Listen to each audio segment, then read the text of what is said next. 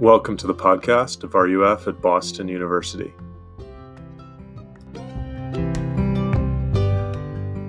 If I've not met you, I hope we can meet afterwards or talk more if we've only talked briefly. Um, and yeah, I'm taking a turn talking about some intense stuff in Exodus here today. So um, I, I just wanted to start out by thinking about what makes a good friendship or what makes a good relationship. Um, and typically, it's one that's built on trust, right? Um, and if that, that trust is broken in some way, it really, really damages the relationship. And I just wanted to share a personal story about how that happened to me recently um, at Fall Conference, actually. There were some people that I thought were my friends, and they just completely betrayed me. Secret Hitler is crazy, guys. Like, dang. Um, no, it's a game. It's a game. It's called, it's a, yeah, it's like a bluffing game some people at that table I thought were my friends, and turns out they were on the opposite team. And Sav, okay. but seriously, when we think about our our relationships, we want there to be a level of trust. Games are one thing, but in real life, you know, we need there to be um, integrity, right, with our with our friendships. So that's one thing that we can be thinking about as we come to this text is this idea of of promises and coming through or being faithful to those. Um, but before we get into the text, just wanted to give you guys a brief, brief update here. We are talking about God's rescue, right, of the Israelite people um, in Exodus. This whole book has been about God rescuing them um, from their slavery. And if you've been with us the whole time, you're tracking hopefully with like that story that God is. Um, he brought them through plagues, through the the Red Sea, through desert, wilderness wandering, and now we see that what He is rescuing them for. Last week, Nathan talked about the Ten Commandments and how he was saying, You are now my people, and you're no longer slaves, you're free. And so, this is what free people do. This is what a free society is like. And he was giving them, um, giving them those, those rules that exemplifies the values and righteousness of, of him as a holy and good God. So, that's where we're coming from. You may notice that we are quite a few chapters ahead of where we were last last week. Last week was chapter 20, I believe. So just uh, maybe go back and look at look at what's in there uh, in your free time. Check out uh, check out more of the rules that God is sharing with Moses. Talk, see like what He's telling them is their next big project. Nathan's going to talk about that next week. Um, so there's a lot in between there, but we're going to jump into the end of this 40 days that Moses was on the mountain getting all of these um, commands from God and really having this really intimate time with God and hearing from his from him about his heart. Um, so, just a little disclaimer though, um, this is a really tough text. I had a lot of trouble with it, to be honest. Um, it brought up a lot of questions for me and probably will for you too. So, hopefully, this will help you with some of those questions, but also, like, let's talk after if you're, if you're like, wait a second, that doesn't make sense. I don't get that part. I might not either, but maybe we can talk about it. Um, so, what I want to center this talk about around today is just this idea of covenant, which we have brought up before um, if you've been here, but we're going to dive deeper into it and see what it means. So, we're going to see two points um, covenant breakers and a covenant advocate. So, first, who are the covenant breakers in this, in this story? Um, that would be the Israelites, right? The people of God. So in the text, we see Moses has been up on the mountain for 40 days, and he's been having this intimate time with God, receiving the law. And the people are very impatient, right? At the beginning of this text, we see that. Also, if you guys want, this might be helpful to grab a Bible from near you um, and or on your phone um, and look at Exodus 32 if you are interested in following along in that way, just because it's a long text, so it's kind of hard to remember what all is there. So they're impatient. Um, where is this guy Moses, right? Did he die up there? Has he been smited?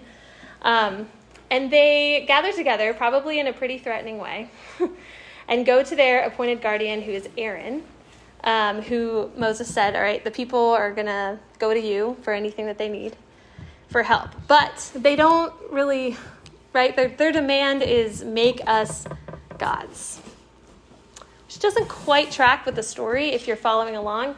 Um, there was only ever one God who was actually true and actually powerful. And so it seems very strange that they are uh, asking Aaron to make them gods.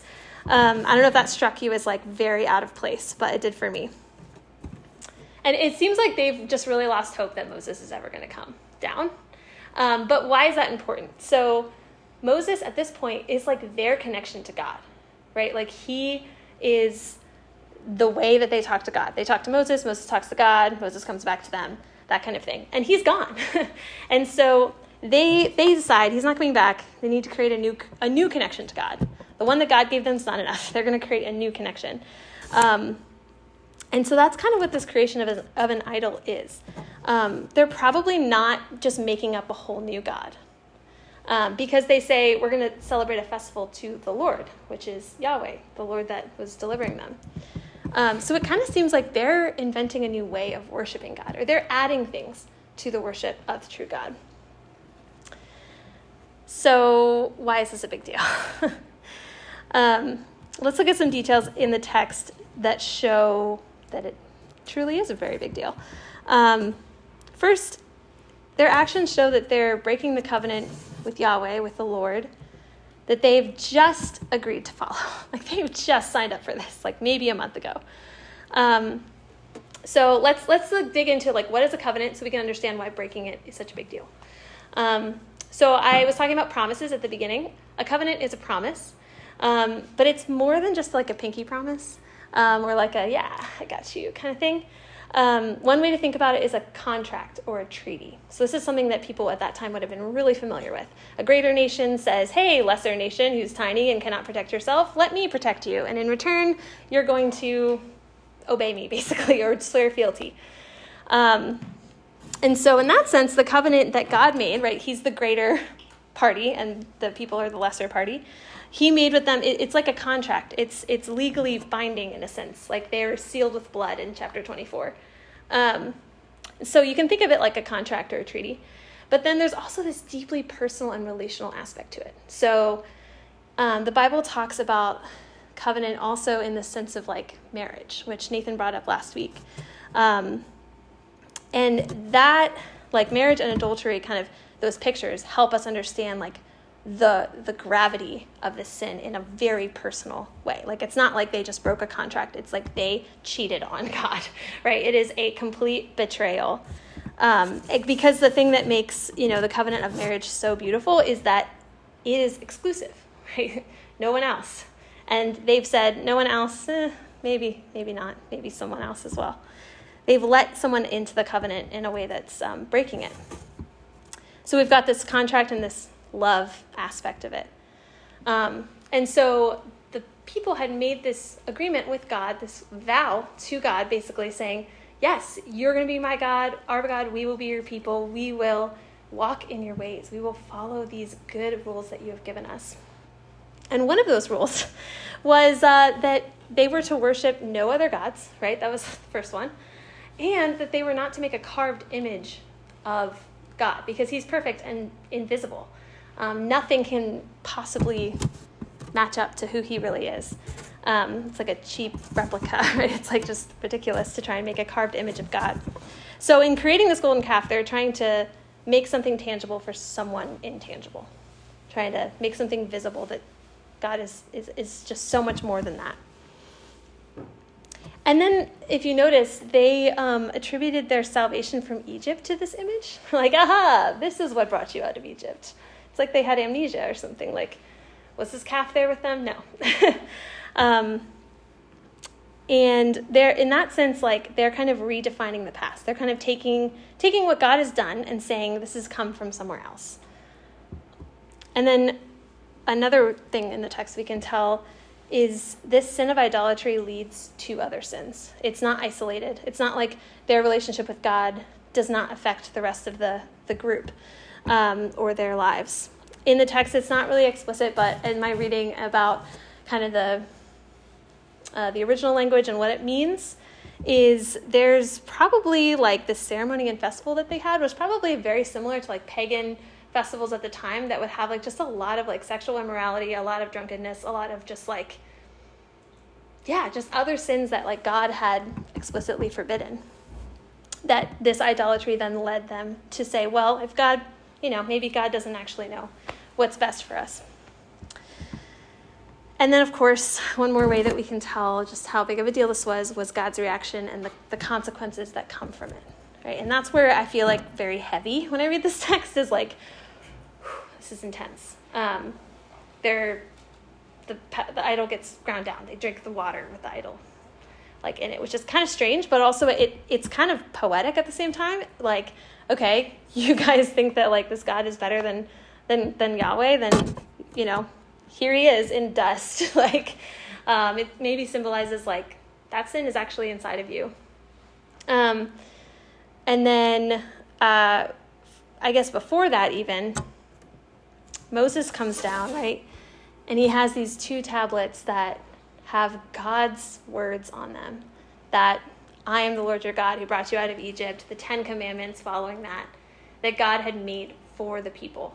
And when he comes down, he's just so upset at the blatant idolatry that he just like throws them on the ground. And it's not just like, I'm mad, I'm going to toss this, or I'm shocked. It's like, this is what your actions have done. They, it's broken this relationship that you have with God, and here's a symbol of that. Um, and then we have this at the end of the text, there's a plague, and right in the middle, there's that big one killing of 3,000 men. Um, that seems to be like their brothers, their people in their family who are who are doing this. Um, I don't think that I can really fully explain that or fully even understand what that consequence or that punishment means um, or why it happened. But, you know, it, it, shocks us, it could even offend us. But one thing to keep in mind, um, just like the nation of Israel at that time, was um, a theocracy. So God was their king, right? Their religious leaders were their government leaders. Um, and this, this act is like, it's a way of disciplining the entire nation to keep them in relationship with God. Um, their sin was not only spiritual, it was also like a civil break in society. Um, but, uh, you know, at that time, that was an appropriate way to execute God's justice. That is not how God deals with sin today. Um, but you know, it's it's hard. It's hard to wrestle with these things, especially um, in a very different time period in history. But what we definitely know is that this whole situation shows us how big a deal sin is to God. Right? That's what we can come back to and be definite on. Um, it speaks to just how important this relationship was. Um, they had made their vows, they had sworn fealty, and then they just turned right around and decided eh, that those things don't matter it's, it's, it's a huge betrayal. Thankfully, the scripture shows us that God does not delight in punishing. This is not his like happy place to punish sin. Um, he disciplines us that we might turn to him in repentance. Um, and overall, in this text and in the rest of the Bible, we see that this is actually just a big story of God's mercy, right? We see in the text, he doesn't completely destroy them. That's mercy. We also see it in the rest of Scripture um, that if we are to reckon with what His grace really means, we have to reckon with the destruction that comes from sin. So the Israelites are covenant breakers. Hopefully, you better understand that idea. But we also are covenant breakers, right? Like, we can't just look at them and be like, oh, look at how bad they are. Um, we have to kind of internalize this as well. Um, all believers are in a binding covenant with God. We have that relationship, that special relationship with Him. But we also like want a God that we can see versus the God that we have. We want to make him something else. Um, we want a God that we can control, or that we um, we want His benefits now. We want His benefits whenever we want. And so I was thinking about like what could this type of thing look like, this worshiping or this adding on to worship of God in our own lives. And I think one thing it, it looks like at BU, especially, is um, kind of just like orienting your whole life or chasing these things that the campus or the world says are your should be your goals and what it looks like to succeed in the world um, instead of allowing the lord to call us to something um, and maybe taking a step into an uncomfortable place because he's asked us to um, maybe just you know like what does success look like um, you have to be everything, you have to be perfect. I feel like is the message here. Um, and yeah, God God calls us to to live a different way and to not orient our lives completely around um, any one thing other than Him. But it can also show up uh, as looking back at our lives, looking back at our maybe accomplishments or the ways that we just were taken out of certain situations and attributing that to our own efforts instead of to God, right? Like, I was the one who went to church, though, and I, I read my Bible, and I reached out to these people, and I worked really hard, and those may all be true. Um, but I think sometimes our idolatry looks like ungratefulness, honestly, and just not attributing those things that God has actually been doing through our efforts to Him. Kind of like the Israelites were attributing it to God's work to something else. Another way is maybe ignoring the call of God to worship and follow Him in the way that He has revealed. It's so easy to be like, yeah, but I'm the exception. Like, this is what kind of God is calling everyone to, but like, it's okay if I don't do that because um, I think that you know we often are say, okay, God, I know I know what it looks like to be your son or your daughter, but I don't really want to do that right now, right? maybe for you it's um, not con- not you know confessing sin not confessing sin to god or to others that you you know you should or isolating yourself from other believers when god calls us to be in fellowship um, or there's some call god to, to holiness in your life that you're kind of avoiding um, or one, one that uh, really hits home for me is dwelling a lot on what you don't have and cultivating this attitude of discontentment that just really is just, yeah, very, very um, putting things that aren't God in my in my heart um, is what's most important. Anyway, there's a lot of ways that this happens, and I'm right there with you. If any of that hit home for you, I wrote it down because it hits home for me too. So as as we're we're you know if we believe that we're made new in Christ, we also know, feel every day the presence of sin, the capacity for sin is is there. Um, and so if you're sitting here thinking like, geez, you know, nobody knows that I, I'm a sinner in this way, or um, everyone knows, or whatever. You are not alone in that. Like, we, no Christian is perfect. No Christian is sitting there like, yep, checked all the boxes. Like, I've never idolized anything before. Um, we all need God to come alongside us and to come alongside each other. So, the Israelites are covenant breakers. We are covenant breakers. The good news is that God is faithful when we are faithless. Right? We see that in the text. We see God's mercy, and we also see it later. If you guys keep reading, chapter 24 especially, God is renewing the covenant. He's extending the invitation for them to try again, right? They were adulterous. He says, I'm going to forgive that, and we're going to keep moving on in this close relationship. Um, but how did that come about? They needed a covenant advocate. So, second point um, first, Moses is a covenant advocate. Um, have you guys ever ever needed an advocate or like a mediator, like in any situation? I was thinking about like an easy one is like when you're a kid, you go to the doctor. You obviously aren't going to be like talking to the doctor like about your medical concerns. Like you need your parent there to be like, actually, you know, this is what's going on. Like we need to get get the right care for this kid.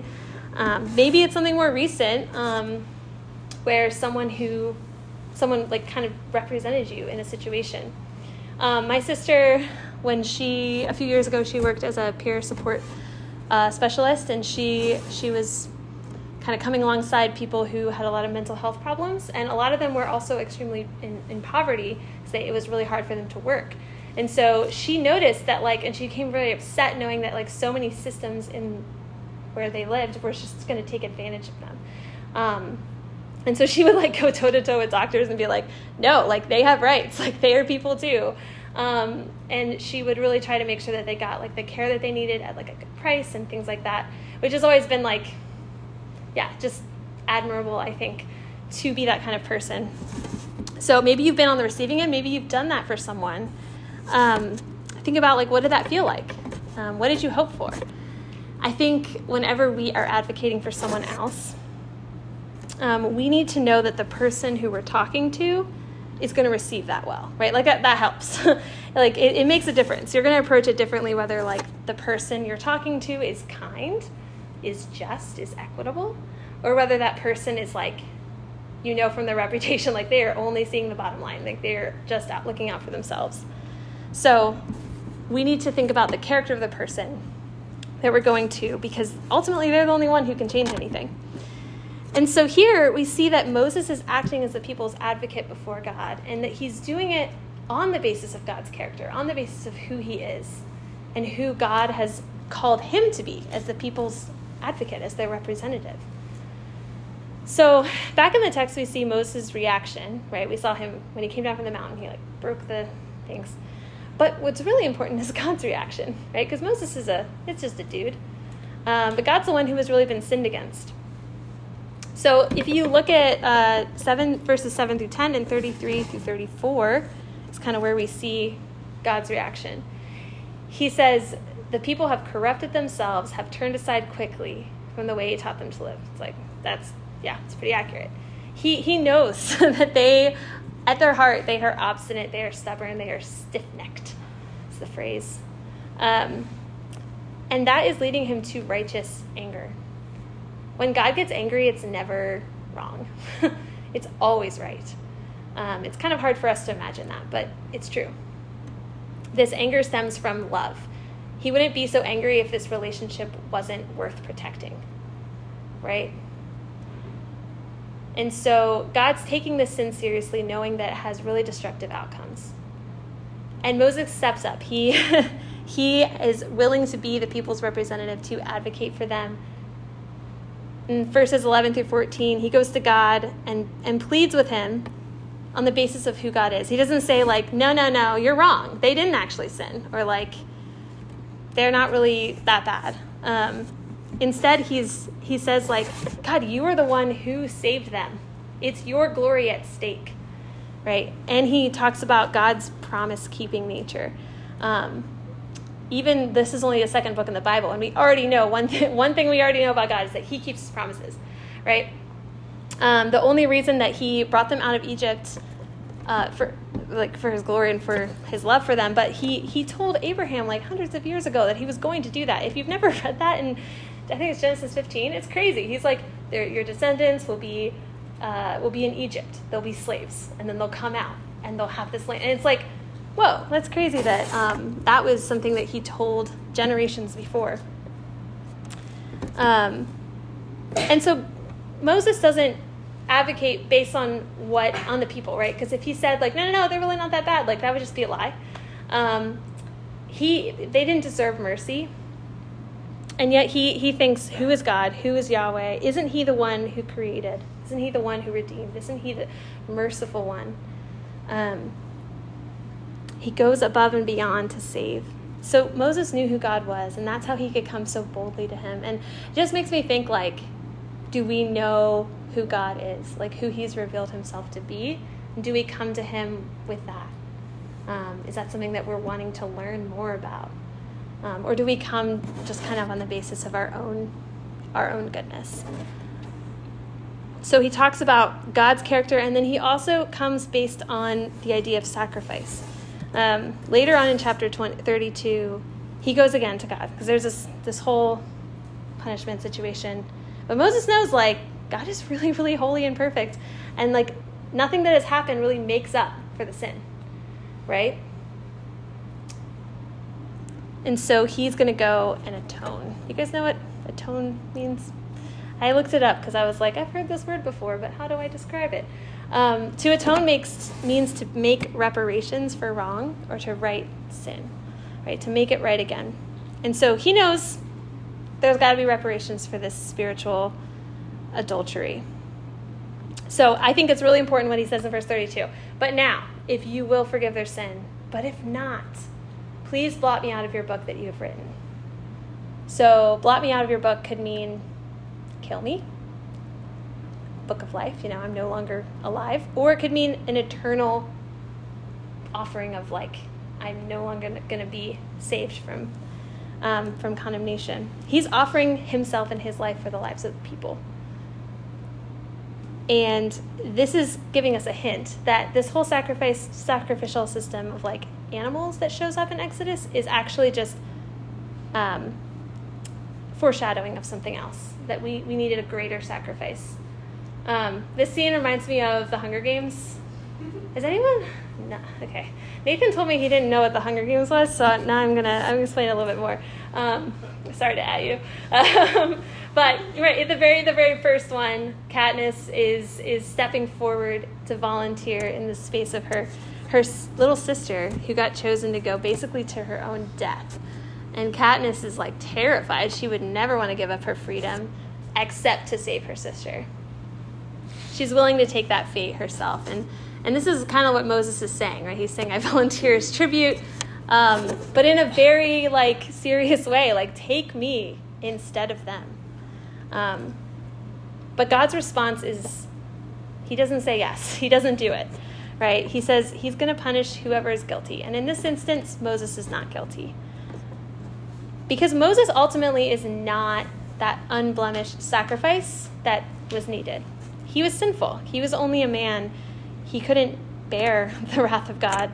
Um, he wouldn't have been able to make proper reparations for the people on his own. And this is where we get to jump. This is where Moses points us to someone greater, points us to Jesus. Um, so the Israelites still needed ultimate and final atonement, right? Um, and when we are left to, our own, to ourselves, we, we too need that. Um, Moses went to God, he pleaded for the people, um, and he was showing us a picture of something that would happen in first century AD, um, in that same promised land that the people were, were headed towards. This is the part that gets me really fired up, so just get ready. Um, we see here in Exodus that God, in his mercy and grace, wouldn't accept Moses as a substitute for the people because Moses wouldn't be enough, right?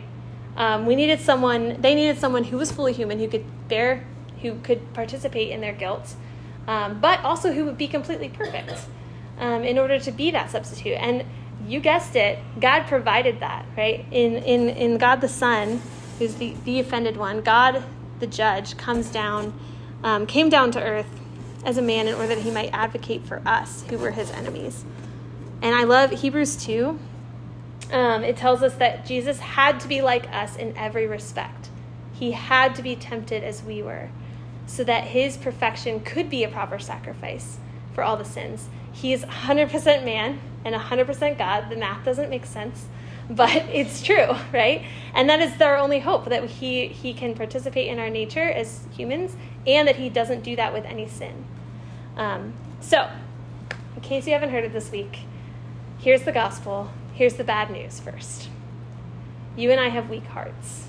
Um, we say one thing to God and we do another, right? We break promises all the time. We jump at the first chance to reject God's friendship and God's way for us. We say Jesus and XYZ, right? Um, we spend so much time just desiring and chasing after success in the things of this world that we build our own kingdoms at the expense of our souls. But ultimately, we too are these spiritual adulterers, right? That's what that's what our sin is. It's breaking that relationship with God. And we can't make things right. like we can't we we are we are blocking ourselves from being able to make things right. Um, God takes sin seriously today, too, not just in the Old Testament. The wages of sin is still death, just as we see in Romans 8. Um, and yet, that price, that, that wage, right, had to be paid somehow. Um, so the good news is this when Jesus said, Take me instead, God did. The Father said, Your sacrifice is enough, and He took Jesus instead of us. Um, as our substitute, Jesus refuses to get down off the cross. People were jeering at him, saying he saves others, he can't save himself, mocking the God of like who create who literally created them. And yeah, he couldn't save others and himself. He chose to stay there for us.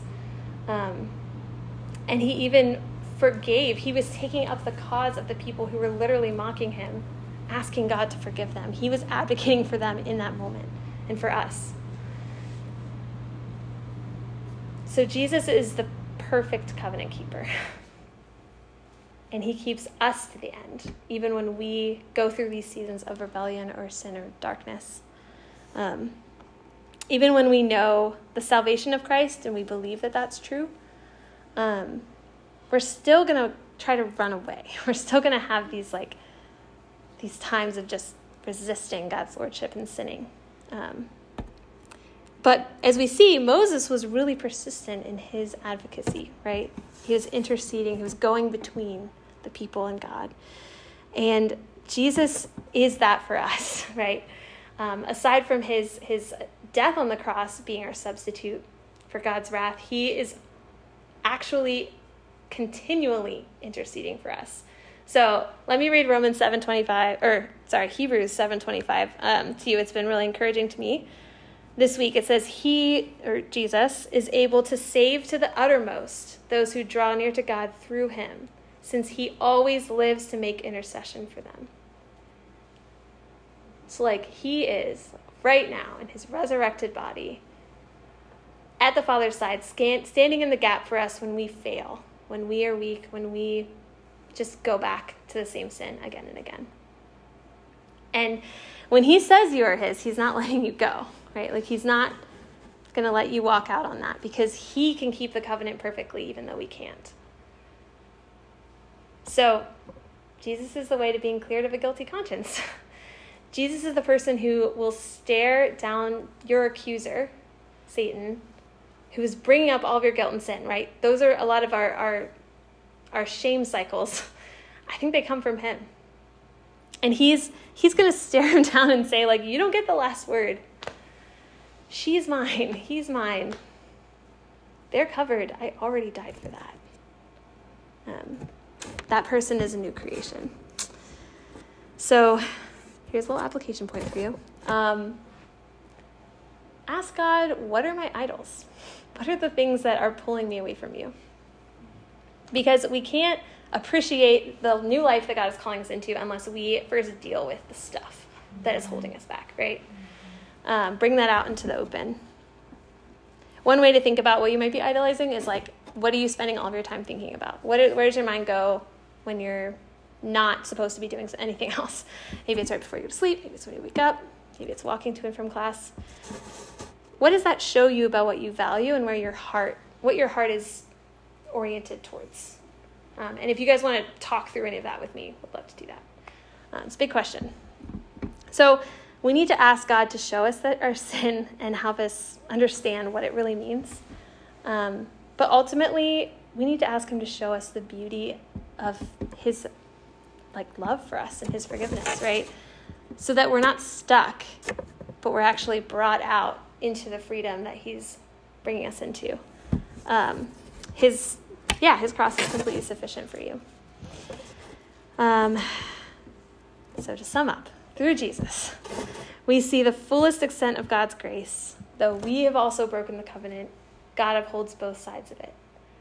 Um, he really is, as it says in Exodus 34, a God merciful and gracious, slow to anger, and abounding in steadfast love and faithfulness. Um, so let's pray. Lord God, um, Thank you for who you are. Thank you for being faithful, for upholding a promise that we can't keep perfectly. Would you show us just a little bit more of your heart for us in our sin, in our suffering, um, in our confusion? Would you be near to us in those things? Um, Jesus, thank you so much for being the one who intercedes for us, who calls us yours even when we are doing really ugly things or believing things that aren't true or running away from you. I pray that you would continue advocating for us, um, even now. In Jesus' name, amen.